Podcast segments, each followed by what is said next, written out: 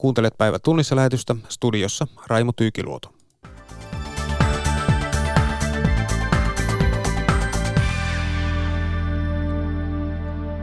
Suomi juhlii tänään satavuotiaasta hallitusmuotoaan. Jutta Urpilainen on ehdolla EUn kansainvälisistä kumppanuuksista vastaavaksi komissaariksi ja hallituksen talouspoliittinen ministerivaliokunta on päättänyt käynnistää neuvottelut Turun tunnin junahankeyhtiön sekä Tampereelle suuntautuvan Suomirata-hankeyhtiön perustamiseksi. Tässä lähetyksen aiheita.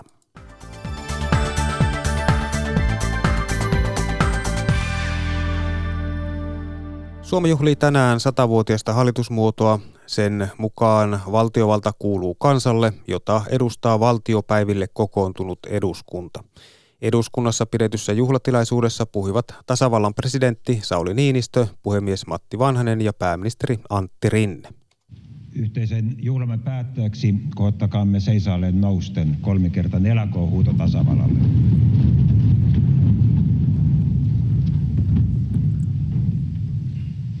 Eläköön! Eläköön! Eläköön! Hallitusmuodon juhlinta päättää itsenäistymisen merkkivuosien sarjan. Suomen Jutta Urpilainen on ehdolla EUn kansainvälisistä kumppanuuksista vastaavaksi komissaariksi. Tehtävä on uusi ja se suuntautuu nimenomaan Afrikkaan. Komission tuleva puheenjohtaja Ursula von der Leyen kirjoittaa toimeksiannossaan, että Urpilaisen pitäisi laatia EUlle uusi Afrikka-strategia ja pyrkiä solmimaan kumppanuussopimuksia maahanmuuton lähtömaiden ja kauttakulkumaiden kanssa. Salkkuun kuuluu myös kehitysyhteistyöasioita. Urpilainen sanoo olevansa salkkuun tyytyväinen. Mulla on valtiovarainministeritausta, eli olen kiinnostunut talousasioista, mutta sitten toisaalta myöskin viime vuodet erityisesti olen paneutunut ulko- ja turvallisuuspolitiikkaan, toiminut ulkoministeri Soinin rauhanvälityksen erityisedustajana ja sitä kautta nämä kansainväliset kysymykset ja ulkosuhdeasiat on mulle hyvin tärkeitä. Niin tässä niin kuin tavallaan nämä molemmat elementit, sekä tämä talous että ulkosuhteet hienolla tavalla yhdistyy. Euroopan parlamentin pitää vielä hyväksyä komissaariehdokkaat. Kuulemistilaisuuksia pidetään valiokunnissa lähiviikkoina.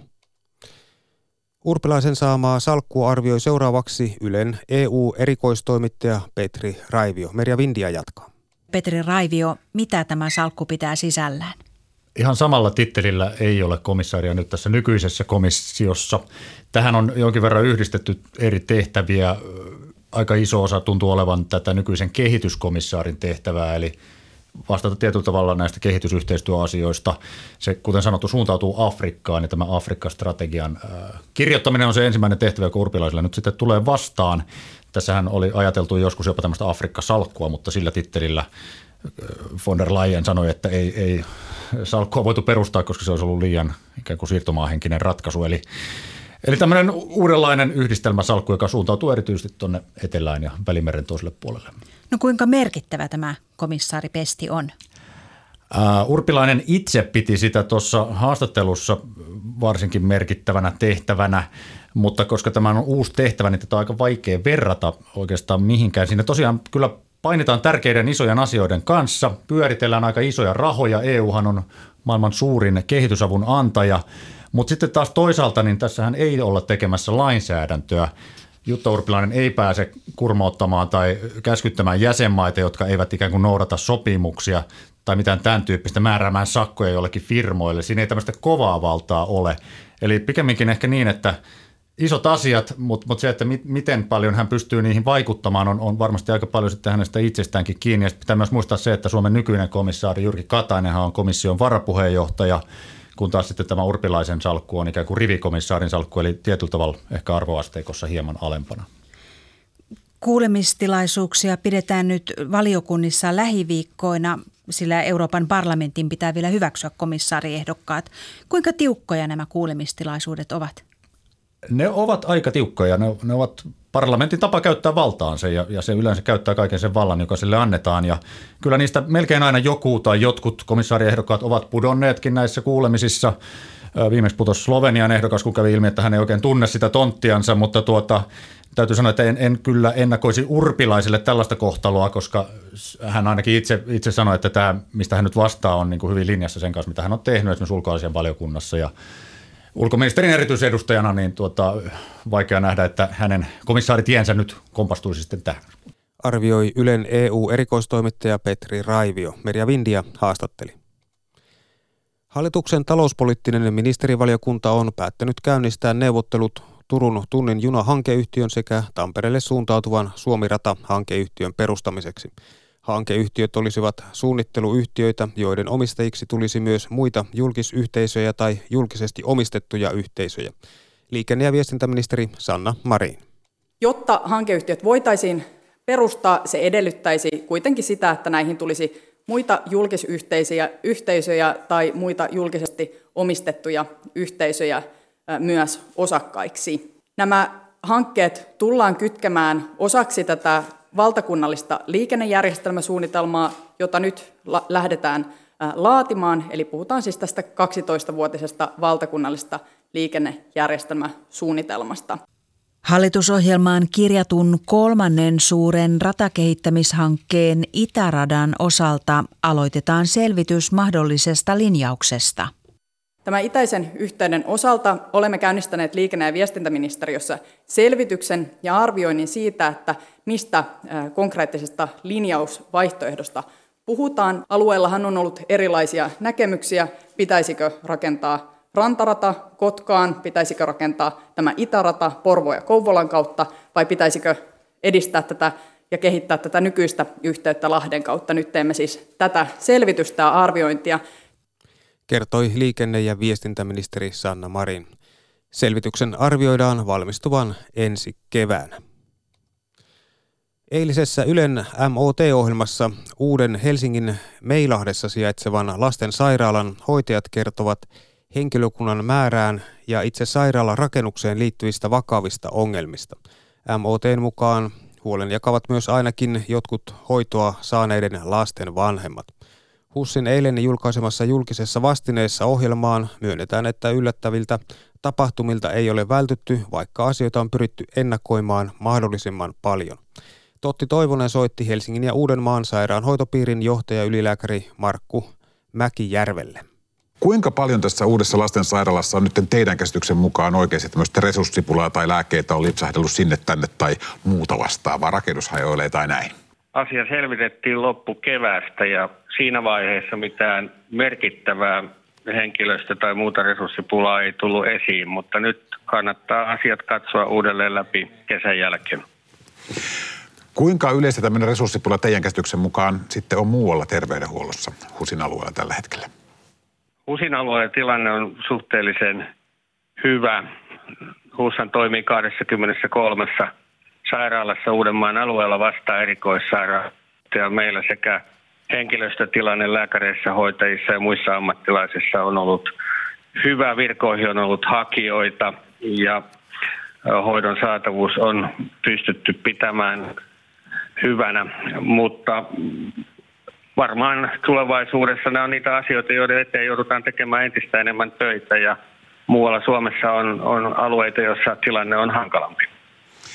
HUSin vuoden 2017 luvut on suurin piirtein niin, että potilaita hoidettiin 570 000 ja niistä tuli noin 5500 yhteydenottoa potilasasiamiehiin, eli alle prosentti. Jos on ymmärtänyt, että tätä tulosta pidetään aika hyvänä, niin sanotusti ammattipiireissä. Pitääkö meidän tavallisten kansalaisten niin kuin ymmärtää jotenkin hyväksyä se, että myös sairaanhoidossa ja sairaaloissa rapatessa niin sanotusti vähän roiskuu, eli kaikkea sattuu ja tapahtuu?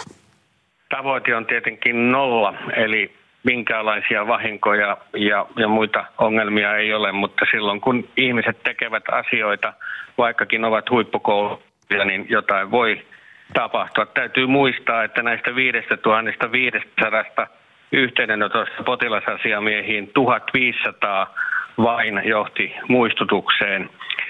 Ja viime vuonna viranomaisille tehdyistä kanteluselvityspyynnöistä, joita oli 150, niin viidessä oli Valviralla huomautettavaa, että suhteessa toiminnan suureen volyymiin, vaikkapa kolme miljoonaa poliklinikkakäyntiä ja 100 000 leikkausta, niin nämä numerot ovat kohtuullisia. Jos nyt kuitenkin sitten epäilee läheisen tai omaisen saaneen huonoa kohtelua tai saavan huonoa kohtelua, niin kertokaa vielä ihan lyhyesti, että kuinka tulee toimia. Minä kehotan aina ensimmäisenä potilasta tai omaista ottamaan yhteyttä hoitaneeseen lääkäriin tai hoitajaan tai muuhun terveydenhuollon ammattilaiseen. Jos asia ei sitten siinä keskustelussa selviä, niin seuraavaksi hänen esimiehensä tai yksikön päällikköön. Niin jos edelleen tuntuu siltä, että asia vaatii lisää selvitystä, niin silloin kannattaa tehdä muistutus ja tarvittaessa myös kantelu. Potilasasiamiehet auttavat ja HUSin nettisivultakin löytyy ohjeet, miten toimitaan. Näin neuvoi Helsingin ja Uudenmaan sairaanhoitopiirin johtaja ylilääkäri Markku Mäkijärvi. Hänelle soitti Totti Toivonen. Helsingin ja Uudenmaan sairaanhoitopiirin HUSin johto on käynnistänyt lisää selvitykset uuden lastensairaalan tilanteesta.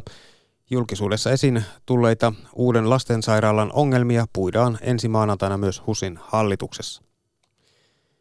Lauantaina tulee voimaan EUn maksupalveludirektiivi. Se tarkoittaa käytännön muutoksia muun muassa siihen, miten voimme maksaa kortilla netissä. Rosa Kettumäen vieraina ovat johtava lakimies Sanna Artila finanssivalvonnasta ja johtava asiantuntija Teija Kaarela pankkien ja vakuutusyhtiöiden edunvalvontajärjestöstä finanssialasta.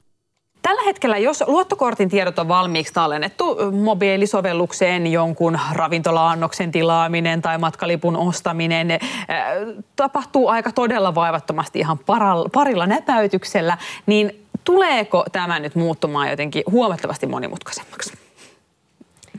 No tosiaan nyt viikonloppuna tulee tämä uusi sääntely voimaan, jolla parannetaan maksamisen turvallisuutta ja, ja yhä enemmän näihin maksuihin tulee lisätä tämä asiakkaan vahva tunnistaminen, joka todennäköisesti kyllä lisää jonkun välivaiheen tähän ostoprosessiin. Hmm. Mitä ajattelet, tuleeko tästä vaikeampaa? No niin kuin Sanna sanoi, niin siihen tulee se yksi vaihe ehkä lisää. Kuka sen kokee sitten vaikeammaksi, niin, niin se, se on tietenkin vähän makukysymys.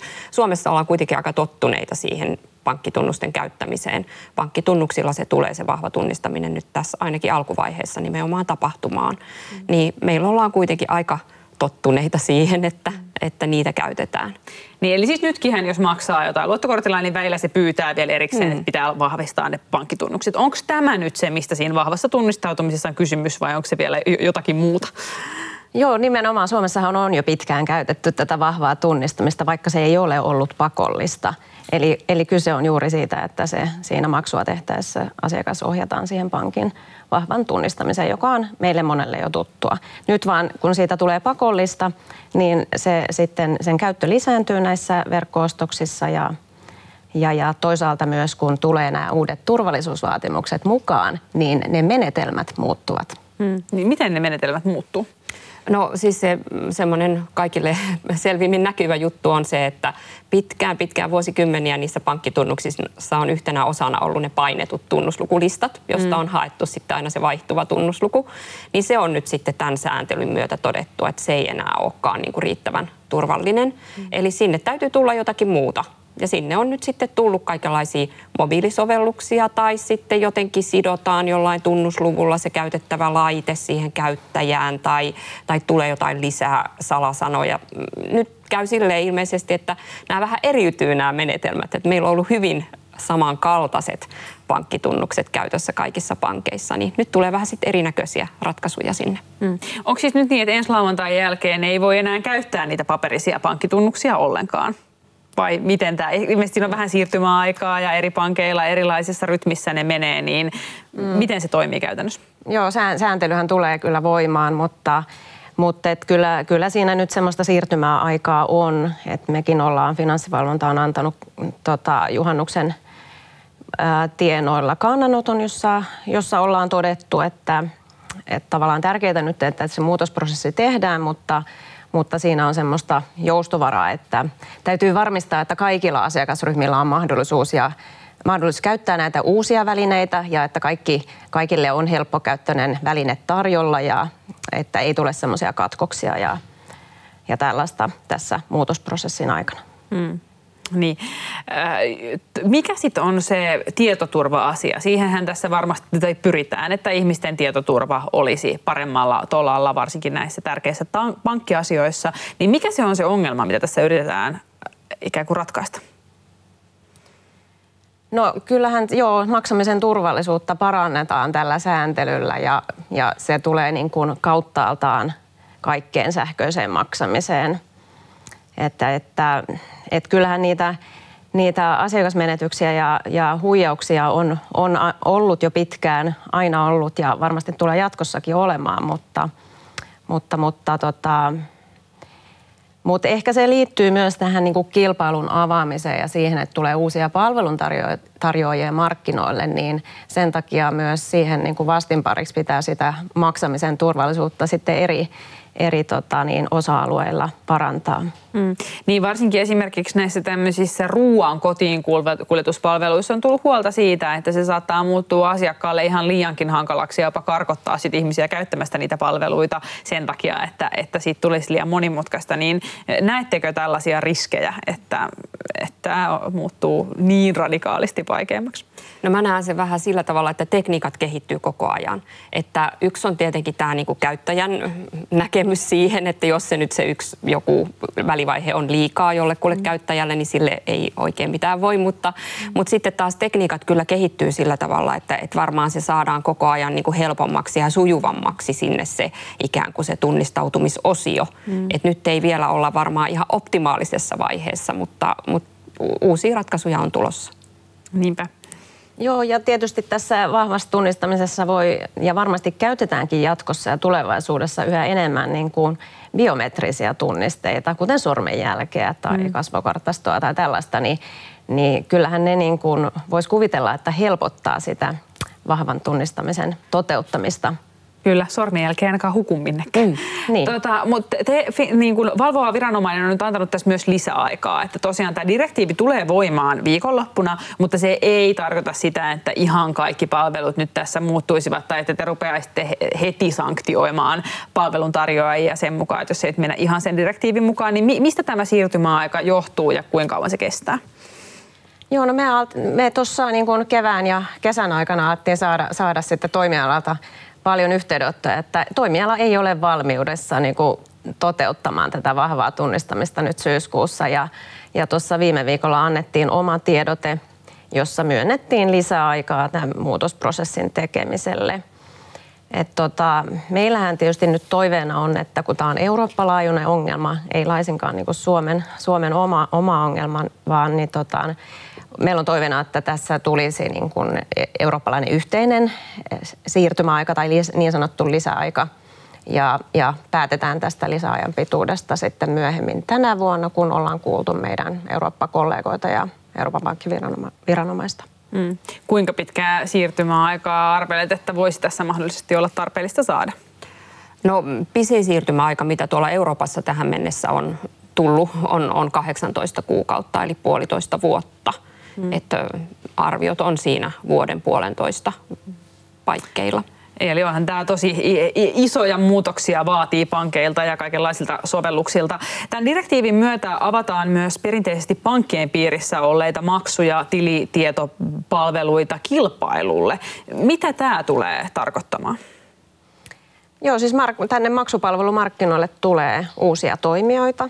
Tulee sääntelyn ja valvonnan piiriin – ja tota, ne on käytännössä niin kun tulee uusia maksutoimeksiantopalveluita tai uusia tilitietopalveluita, eli Eli tavallaan asiakas voi maksutoimeksiannolla käynnistää maksun suoraan omalta tililtä tilisiirtona maksun saajalle ja sitten taas toisaalta mm, tällä tilitietopalvelulla niin asiakkaalle pystytään tarjoamaan niin koottua tietoa asiakkaan pankki, pankissa olevalta maksutililtä tai vaikka useammassa eri pankissa olevalta maksutililtä. Hmm. Eli tavallaan tässä tämmöinen uusi palveluntarjoaja pystyy niin kuin antamaan tämmöisen niin kuin kootun näkymään eri maksutileistä ja, ja tällaista. Hmm. Niin minkälaisia ihan konkreettisia hyötyjä tästä nyt sitten voisi elämään tulla? No se, se oikeastaan jää nähtäväksi, että sitä tässä niin kiinnostuneina odotetaan, mutta että mitä on puhuttu, niin esimerkiksi just joku tämmöinen taloudenhallintaväline, että mm. että sulle voi tulla jotain suorastaan ehdotuksia, että nyt näyttää siltä, että sun kannattaisi tehdä sun rahojen kanssa tätä tai sijoittaa tuonne tai jotain tämmöistä analytiikkaa sun taloudelliseen käyttäytymiseen liittyen esimerkiksi. Toki jos tämmöisen palvelun itse päättää ostaa, niin se on omassa hallinnassa, mutta vähän tästä kuulostaa myös siltä, että voiko tähän liittyä jonkunnäköisiä riskejä, että tulee vaikka semmoisia tarjouksia oman rahankäytön suhteen, mitä, mitä ei välttämättä haluaisikaan saada, kun pankit on kuitenkin, pankkeihin, pankkitoiminta on ollut niin säädeltyä, niin miten tämä tulee, tuleeko tässä uusia riskejä? No kyllähän niin kuin asiakkaiden, kun kilpailu avataan, avataan niin niin se varmasti houkuttelee myös huija, huijausyrityksiä markkinoille. Että, että tietysti asiakkaan kannattaa aina varmistaa, että asioi oikean palveluntarjoajan kanssa, ää, luvan saaneen palveluntarjoajan kanssa ja, ja tämä on niin se peruslähtökohta ainakin, mutta et, et kyllähän näissä uusissa palveluissa on kyse niin kuin asiakkaan oikeudesta käyttää niitä, että ei kukaan pakota sinua käyttämään näitä, että se on ihan asiakkaan nimenomaisella suostumuksella kaikki tapahtuu ja ja myöskin näissä uusissa palveluissa käytetään sitä asiakkaan vahvaa tunnistamista, mm. eli, eli sitäkin tulee hyödyntää kaikki molemmissa näissä uusissa palveluissa. Rosa Kettumäen vieraina olivat johtava lakimies Sanna Artila finanssivalvonnasta ja johtava asiantuntija Teija Kaarela pankkien ja vakuutusyhtiöiden edunvalvontajärjestöstä finanssialasta. Mikä on paikallisvaalien merkitys ja arvo Venäjällä?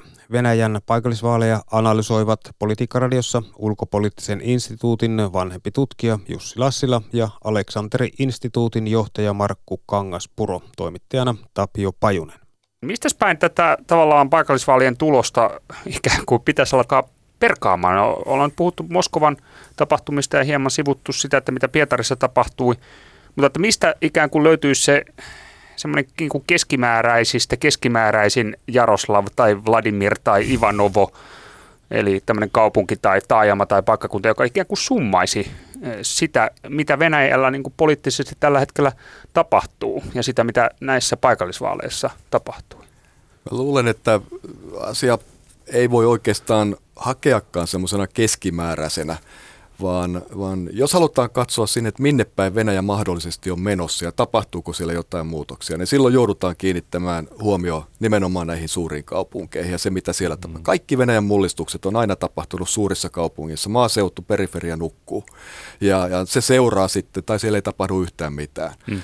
Ja, ja tässä mielessä ää, Moskovan, Pietarin, Jekaterinpurin ja Omskin ja muiden suurten kaupunkien tuloksella on merkitystä, jos yritetään ennakoida tätä Venäjän kehityksen suuntaa. Ja, ja tässä mielessä tietysti on kiinnostavaa, että sekä tämä opposition menestys tai menestyksettömyys sekä se, että toisaalta osaväki pelkää muutosta, mutta sitten meillä on tämmöinen, ja muistaen 90-luvun kaauksen, mutta sitten meillä on tällainen kadulla näkynyt nuorempi sukupolvi, opiskelijat, jotka joille tämä 90-luvun 30 vuoden takaiset tapahtumat, niin alkaa olla jo niin kaukaisia asioita, mm. että ne ei ole sitä itse elänyt, ne on kuullut, kun isoisät kertoo tai isät kertoo, ja se ei ehkä enää vaikuta samalla tavalla sitten. Että he on elänyt ehkä semmoista parempaa aikaa tässä pidemmän, pidemmän jakson, ja, ja tuota, se, ehkä se poliittinen psykologiakin on tämän väen keskuudessa erilainen. Eli, eli siis toisin sanoen on aivan relevanttia nimenomaan perata Moskovan vaalitulosta tietyllä tapaa, mutta siinä on omat rajoitteensa, se täytyy muistaa. Mutta Joo, siis... tämmöisenä suunnannäyttäjänä jossain mielessä, mutta et toisaalta niin Moskova on eri, myöskin venäläisten mielestä se on eri asia kuin Venäjä. Ja, ja totta, Mos- Moskova laiset itse pitävät itseänsä erityisinä ihmisinä verrattuna muuhun mm. maahan. Että, että tässä mielessä siinä on kuitenkin semmoinen myöskin hajurako, joka ei, ei tarkoita sitä, että Moskovasta kautta voitaisiin tulkita suoraan. Mm.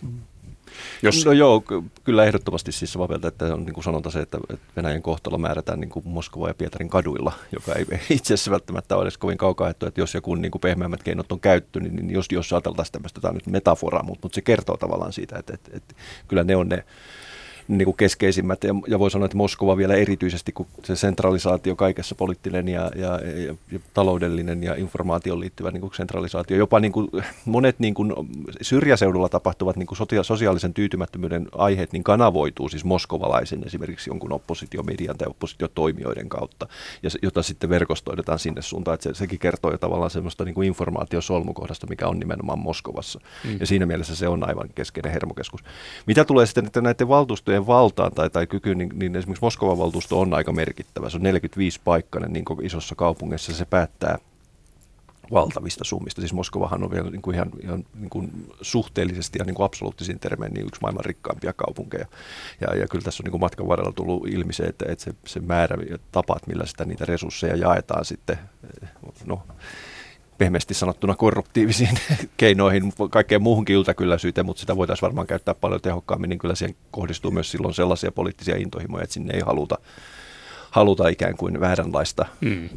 henkilöitä kyseenalaista sitä mielestä. Siinä mielessä nämä paineet on, on, on niin kuin aika, aika isoja. Ketä Mutta, tahansa ei sallita sinne pelleilemään niin sanotusti. Ei, ja kyllä tämä tulos muuttaa sitä koordinaation tarvetta. Nyt tämä, tämä että onko sitten tämä systeemioppositio, tästä on paljon, kyllä, kyllä niin tämä kommunistien, siellä on erittäin niin kuin aitoja, nimenomaan pitää muistaa, että puolueita käytetään monesti niin kuin alustoina ja siellä on niin kuin hyvinkin riippumattomia ehdokkaita, mutta sitten puoluekoneisto on kyllä niin kuin täysin oikeastaan tämä presidentinhallinnon niin kuin näpeissä, että se näkyy näkyy nyt esimerkiksi tässä, että kun oli, oli ilme, ilmeistä, että kommunistit tulee saamaan niin kuin hyvän tuloksen, niin, niin, niin tietyllä tavalla oli aistittavissa tämä, että jopa niin kuin valmius tämän tuloksen vastaanottamisen ja sen hyödyntämisen niin tuntuu olevan poikkeuksellisen heikko. Sitten silminpistävä oli myös tämä, että kommunistit järjestivät tässä elokuussa ison mielenosoituksen ää, siis Venäjän toiseksi suurin puolue ja organisatorisesti ja historiallisesti vahvin puolue, järjestää mielenosoituksen Moskovan keskustassa, jossa on ilmoittanut, että sinne tulee mahdollisesti 80 000 osallistujaa. Sinne tuli 4 000 ihmistä.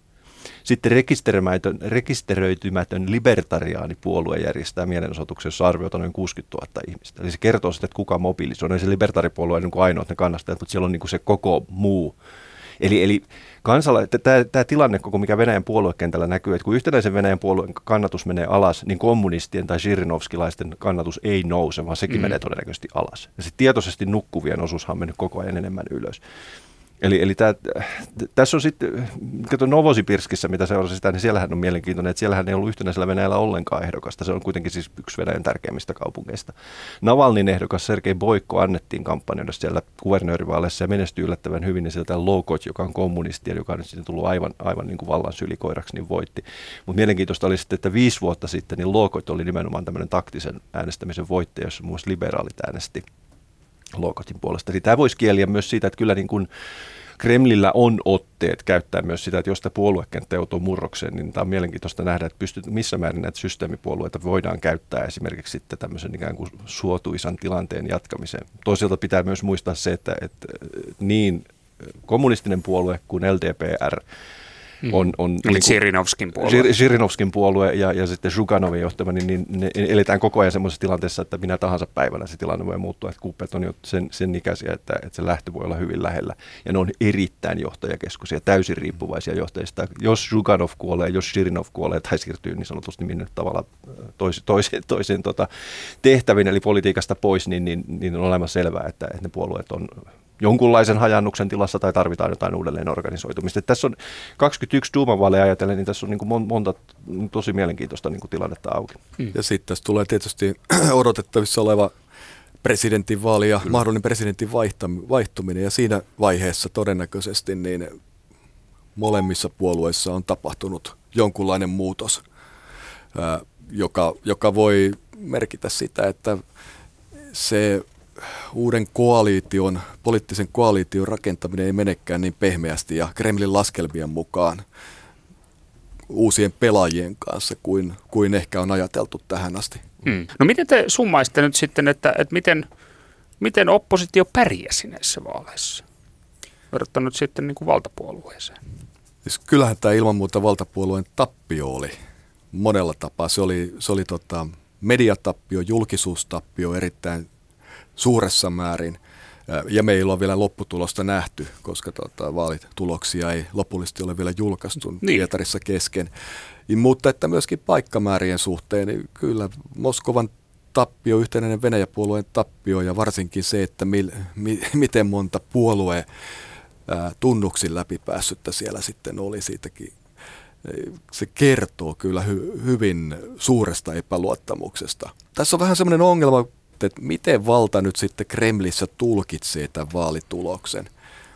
Yhtäältä se voidaan tulkita niin, että nyt on ihan pakko tehdä jotain uutta. Että ei voida mennä enää yhtenäinen Venäjä-puolue listoilla ja sen huonolla maineella vaaleihin. Että sieltähän on tulossa vaalitappio Mm, helposti. Pakko tehdä jotain. Pakko tehdä jotain, mutta että toisaalta jos tämä nyt tulkitaan, että pärjättiin vaikeuksien kautta voittoon ja lisätään vähän riippumattomia ehdokkaita, jota yhtenäinen Venäjä-puolue tai presidentti Putin tukee ja jos kaikki nyt sitten muutenkin siihen asti Venäjällä kehittyy kriisiytymättömästi talouden osalta nyt ehkä nyt, että suurin osa väkeä pysyy tyytyväisenä, niin onhan se tietysti mahdollista, että he vanhalla sapluunallakin menevät. Toinen kiinnostava asia on sitten se, että miten kykeneekö oppositio laajempaan yhteistoimintaan ja, ja tota, syntyykö siihen tilaa. Mä vähän epäilen, että Duuman vaaleissa ei ää, välttämättä tällaista tilannetta synny, synny kuin nyt, kuin nyt mutta tota, tilanteen kehittyminen riippuu sekä kommunistien että liberaalidemokraattien johdosta. Että, että semmoista paikallista aloitetta ja yhteistoimintaa, joka, jota on ollut ja jota on harrastettu, niin ei välttämättä anneta syntyä. Osittain tämä varmaan riippuu siitä, että kuinka oppositio saa kannattajansa reagoimaan, lähtevätkö he vielä kertaalleen kadulle sitten vaalirikkeitä vastaan osoittamaan ja, ja tota, protestoimaan. Tapio Pajusen vieraina olivat Aleksanteri-instituutin johtaja Markku Kangaspuro ja ulkopoliittisen instituutin vanhempi tutkija Jussi Lassila. Ja tässä oli päivä tunnissa lähetys.